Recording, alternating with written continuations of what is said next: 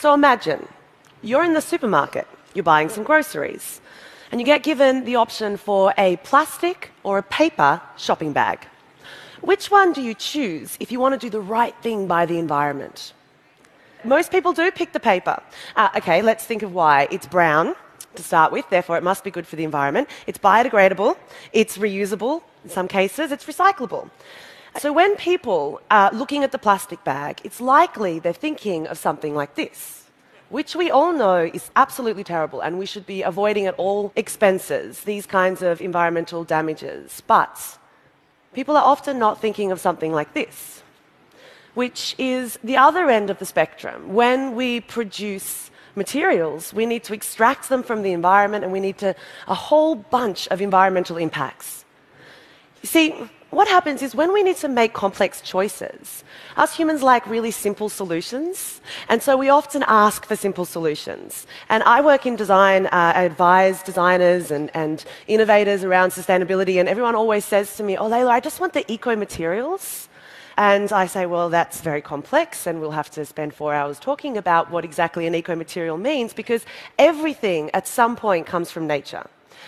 And it's how you use the material that dictates the environmental impact. So, what happens is we have to rely on some sort of intuitive framework when we make decisions. So, I like to call that intuitive framework our environmental folklore. Okay, it's either the little voice at the back of your head, uh, or it's that gut feeling you get when you've done the right thing. So, when you've picked the paper bag, or when you've bought a fuel efficient car. And environmental folklore is a really important thing because we're trying to do the right thing. But how do we know if we're actually reducing the net environmental impacts that our actions as individuals and as professionals and as a society are actually having on the natural environment? So, the thing about environmental folklore is it tends to be based on our experiences, the things we've heard from other people. It doesn't tend to be based on any scientific framework. And this is really hard because we live in incredibly complex systems.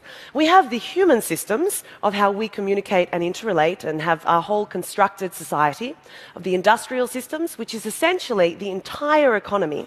And then all of that has to operate within the biggest system, and I would argue the most important, uh, the ecosystem.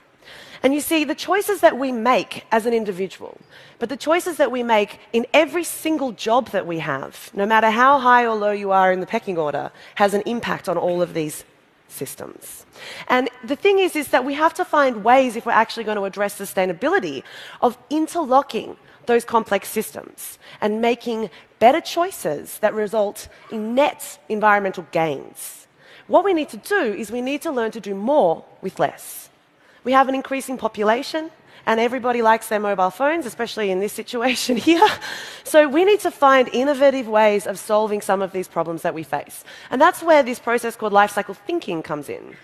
So essentially, everything that is created goes through a series of life cycle stages. And we use this scientific process called life cycle assessment, or in America, you guys say life cycle analysis, um, in order to have a clearer picture of how everything that we do in the technical part of those systems affects the natural environment. So we go all the way back to the extraction of raw materials. And then we look at manufacturing, we look at packaging and transportation, use and end of life.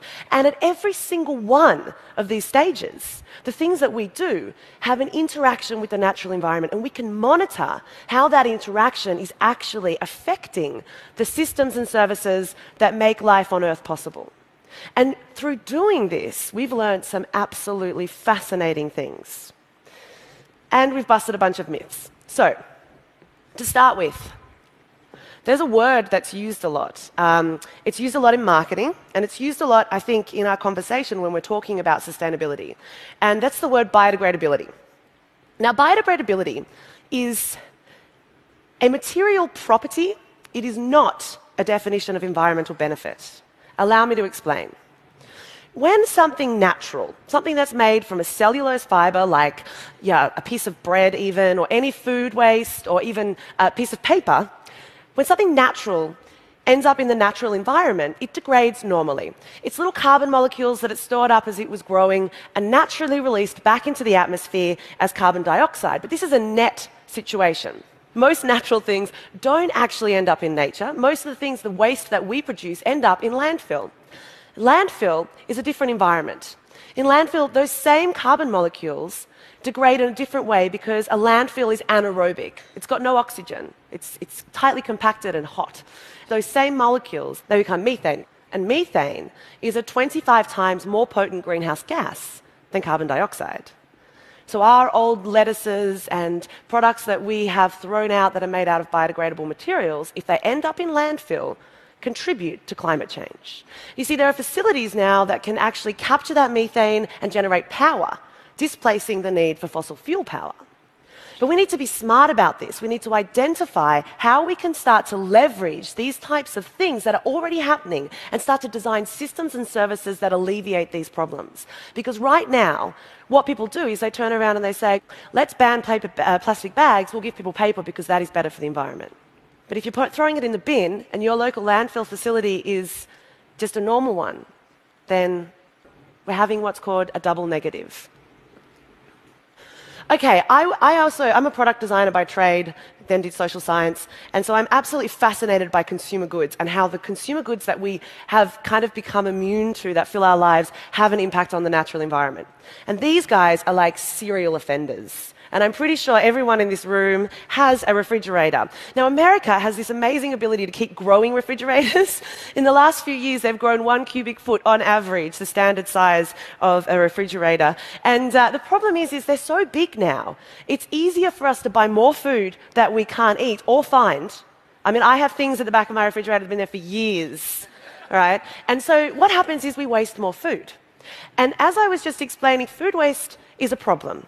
In fact, here in the US, food waste, 40% of food purchased for the home is wasted. Half of the world's produced food is wasted. That's the latest UN stats. Up to half of the food. It's insane. It's 1.3 billion tons of food per annum. And I blame it on the refrigerator, well, especially in Western cultures, because it makes it easier. I mean, there's a lot of complex systems going on here. I don't want to, you know, make it so simplistic, but the refrigerator is a serious contributor to this. And one of the features of it is the crisper drawer. You all got crisper drawers, you know, the drawer that you put your lettuces in? Lettuces have a habit of going soggy in the crisper drawers, don't they? Yeah? Soggy lettuces. In the UK, this is such a problem that there was a government report a few years ago that actually said the second biggest offender of wasted food in the UK is the soggy lettuce. It was called the Soggy Lettuce Report. Okay, so this is a problem, people. These poor little lettuces are getting thrown out left, right, and centre because the crisper drawers are not designed to actually keep things crisp. Okay, you need, you need a tight environment, you need a, an airless environment to prevent the degrading that would happen naturally. But the crisper drawers, they're just a drawer with like a slightly better seal. Anyway, I, clearly obsessed, all right? Don't ever invite me over because I'll just start going through your refrigerator and looking at all sorts of things like that. But essentially, this is a big problem because when we lose something like the lettuce from the system, not only do we have that impact I just explained at the end of life, but we actually have had to grow that lettuce. The life cycle impact of that lettuce is astronomical. We've had to clear land, we've had to plant seeds, phosphorus, fertilizers, nutrients, water, sunlight, all of the embodied impacts in that lettuce get lost from the system, which makes it a far bigger environmental impact than the loss of the energy from the fridge. So we need to design things like this far better if we're going to start addressing serious environmental problems. We could start with the crisper drawer and the size. For those of you in the room who do design fridges, that would be great. Okay, so the problem is, so imagine if we actually started to reconsider how we designed things. So I, I look at the refrigerator as a thing that oh, it's like a, a, sign of modernity, but we actually haven't really changed the design of them that much since the 1950s, a little bit. But um, essentially, they're still big boxes, that cold boxes that we store stuff in. So imagine if we actually really started to identify these problems and use that as the foundation for finding innovative and elegant design solutions that'll solve those problems. This is design led system change. Design dictating the way in which the system can be far more sustainable. 40% food waste is a major problem. Imagine if we designed fridges that halved that. Another item that I find fascinating is the electric tea kettle, which I found out that you guys don't really, you don't do tea kettles in this country, really, do you? But that's really big in the UK. 97% of households in the United Kingdom own an electric tea kettle. So they're very popular. And I mean, if I were to work with a design firm or a designer and they were designing one of these and they wanted to do it eco, they'd usually say, they'd ask me two things. They'd say, Leyla, how do I make it technically efficient? Because obviously energy is a problem with this product. Or how do I make it green materials? How do I, how do I make the materials green in the manufacturing? Would, would you ask me those questions? They seem logical, right? Yeah. Well, I'd say you're looking at the wrong problems because the problem is with use. It's with how people use the product. 65% of Brits admit to overfilling their kettle when they only need one cup of tea. All of this extra water that's being boiled requires energy.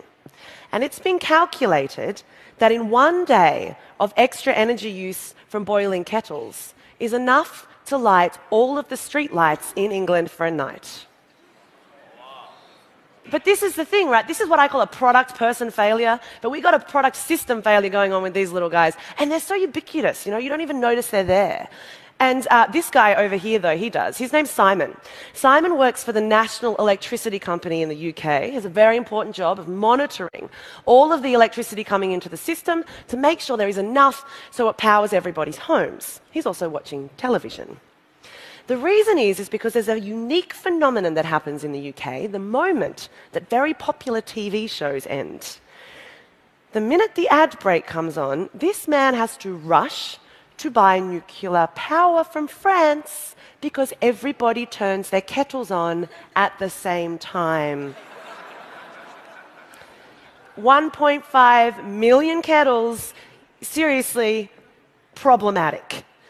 So imagine if you designed kettles, you actually found a way to solve these system failures because this is a huge amount of pressure on the system just because the product hasn't thought about the problem that it's going to have when it exists in the world. Now, I looked at a number of kettles available on the market and found the minimum fill line, so the little piece of information that tells you how much you need to put in there, was between two and five and a half cups of water just to make one cup of tea. So this kettle here is an example of one where it actually has two boiling chambers, or sorry, two reservoirs. One's a boiling chamber and one's the water holder. The user actually has to push that button to get their hot water boiled, which means because we're all lazy, you only fill exactly what you need. And this is what I call behavior changing products. Products, systems or services that intervene and solve these problems up front. Now, this is, this is a technology arena, so obviously these things are quite popular. Um, but I think if we're going to keep uh, buying, designing, buying, and using and throwing out these kinds of products at the rate we currently do, which is astronomically high, there are 7 billion people, right, who live in the world right now. There are 6 billion mobile phone subscriptions as of last year. Every single year, 1.5 billion mobile phones roll off production lines, and some companies report their production rate as being greater than the human birth rate. 152 million phones were thrown out in the US last year, only 11% were recycled. I'm from Australia, we have a population of 22 million, don't laugh, and it's been reported that 22 million phones are in people's drawers. We need to find ways of solving the problems around this because these things are so complicated. They have so much locked up inside them. Gold. Did you know that it's actually cheaper now to get gold out of a ton of old mobile phones than it is out of a ton of gold ore? There's a number of highly complex and valuable materials embodied inside these things. So we need to find ways of encouraging disassembly because this is otherwise what happens. This is a community in Ghana. And e waste is reported, or electronic waste is reported by the UN as being up to 50 million tons trafficked. This is how they get the gold and the other valuable materials out. They burn the electronic waste in open spaces. These are communities, and this is happening all over the world. And because we don't see the ramifications of the choices that we make as designers, as business people, as consumers, then these kinds of externalities happen, and these are people's lives. So we need to find smarter, more systems based, innovative solutions to these problems if we're going to start to live sustainably within this world. So imagine if When you bought your mobile phone, your new one, because you replaced your old one, after 15 to 18 months is the average time that people replace their phones, by the way. So, if we're going to keep this kind of expedient uh, mobile phone replacing, then we should be looking at closing the loop on these systems. The people who produce these phones, and some of which I'm sure are in the room right now, could potentially look at doing what we call closed loop systems or product system services. So identifying that there is a market demand and that market demand is not going to go anywhere, so you design the product to solve the problem. Design for disassembly, design for lightweighting. We heard some, some of those kinds of strategies being used in the Tesla Motors car today. These kinds of approaches are not hard, but understanding the system and then looking for viable, market driven consumer demand alternatives is how we can start radically altering the sustainability agenda. Because I hate to break it to you all, consumption is the biggest problem. But design is one of the best solutions. These kinds of products are everywhere. By identifying alternative ways of doing things, we can actually start to innovate. And I say actually start to innovate, I'm sure everyone in this room is very innovative. Um, but in the regards to using sustainability as a parameter, as a criteria for fueling systems based solutions. Because as I've just demonstrated with these simple products, they're participating in these major problems. So we need to look across the entire life of the things that we do. If you just had paper or plastic, obviously reusable is far more beneficial. Then the paper is worse. And the paper is worse because it weighs four to 10 times more than the plastic. And when we actually compare from a life cycle perspective a kilo of plastic and a kilo of paper, the paper is far better. But the functionality of a plastic or a paper bag to carry your groceries home is not done with a kilo of each material. It's done with a very small amount of plastic and quite a lot more paper. Because functionality defines environmental impact. And I said earlier that the designers always ask me for the eco materials. I say, you know, there's only a few materials that you should completely avoid. The rest of them, it's all about application. And at the end of the day, everything we design and produce in the economy or buy as consumers is done so for function. We want something, therefore we buy it. So breaking things back down and delivering smartly, elegantly, sophisticated solutions that take into consideration the entire system and the entire life of the thing, everything, back all the way back to the extraction through to the end of life.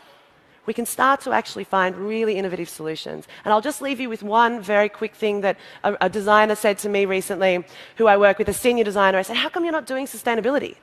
You know, I know you know this. And he said, Well, recently I pitched a sustainability project to a client and he turned to her and said to me, I know it's going to cost less.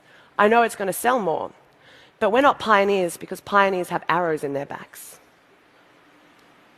I think we've got a room full of pioneers, and I hope there are far more pioneers out there because we need to solve these problems. Thank you.